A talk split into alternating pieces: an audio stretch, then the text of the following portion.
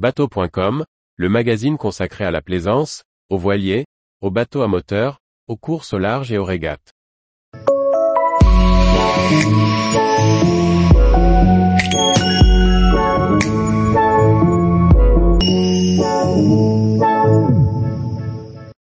Delta du Ciné et du Saloum, des paysages sublimes dans un écrin de mangrove. Par Dominique Montesinos.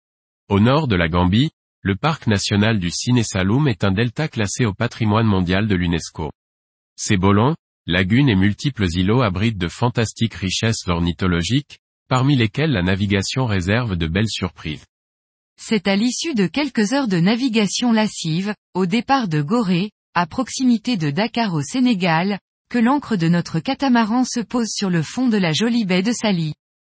Cette paisible station balnéaire, très prisée des vacanciers français, nous procure une escale charmante au cœur du territoire, Diola, langue qui est pratiquée au Sénégal et en Gambie.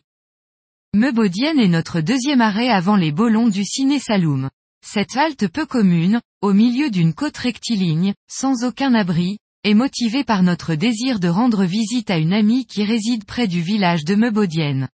Mouillé dans deux mètres d'eau, sous le vent d'une interminable plage, après, Beach Edge, il ne nous reste plus qu'à franchir, à pied, la lagune saumâtre qui donne accès à sa maison. Au milieu de la nuit, le retour à bord est épique. Après une soirée détendue et conviviale, la langue de mer nous réservait une humide surprise. En effet, la marée ayant considérablement monté, la traversée de l'espace liquide se fit immerger non plus au-dessus du genou, mais au niveau du buste cette fois. Une bonne rigolade tout de même. Arrivé juste à pleine mer dans le delta du Ciné Saloum, nous filons neuf nœuds, sous voilure raisonnable, dans un alizé vigoureux. Les hauts fonds de l'embouchure promptement franchis, nous nous enfonçons bientôt dans le marigot de Ndangan, en faisant très attention à ne pas nous échouer. Une belle ambiance africaine nous enveloppe instantanément. Plusieurs pirogues bariolées sont sagement posées sur la grève. Quelques toubabs, habitués des lieux, sirotent leur mousse en faisant de la philosophie de comptoir. Un pêcheur négocie ses prises de la journée. Les mômes qui rentrent de l'école viennent nous serrer la pince, comme si nous étions de la famille. Une foule d'artisans, menuisiers, ferronniers, tailleurs, bricoleurs et commerçants en tout genre, s'activent dans des échoppes exiguës et rudimentaires. Les plus modestes sont simplement en carton et bois de récupération. Sans être vraiment dans la misère, les villageois semblent tout de même très pauvres. Le retour de pêche des pirogues donne lieu à un spectacle haut en couleur dont il ne faut surtout pas se priver.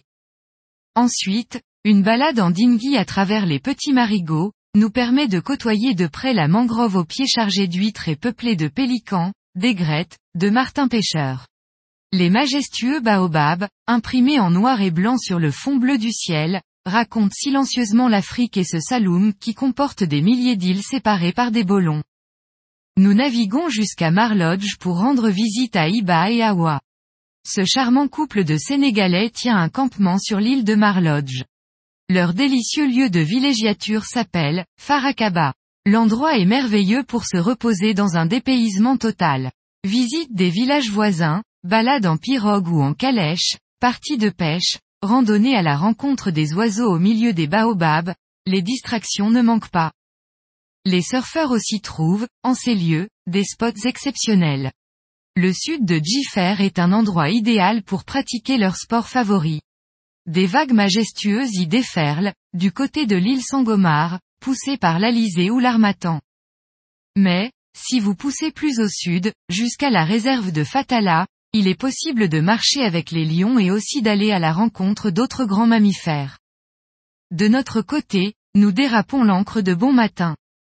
Au terme d'une navigation de quelques heures, c'est tout près de la sortie du Saloum que nous faisons halte, devant une belle plage, avec un hameau dont on aperçoit le minaret en arrière-plan. Dernière étape avant la Casamance. Tous les jours, retrouvez l'actualité nautique sur le site bateau.com.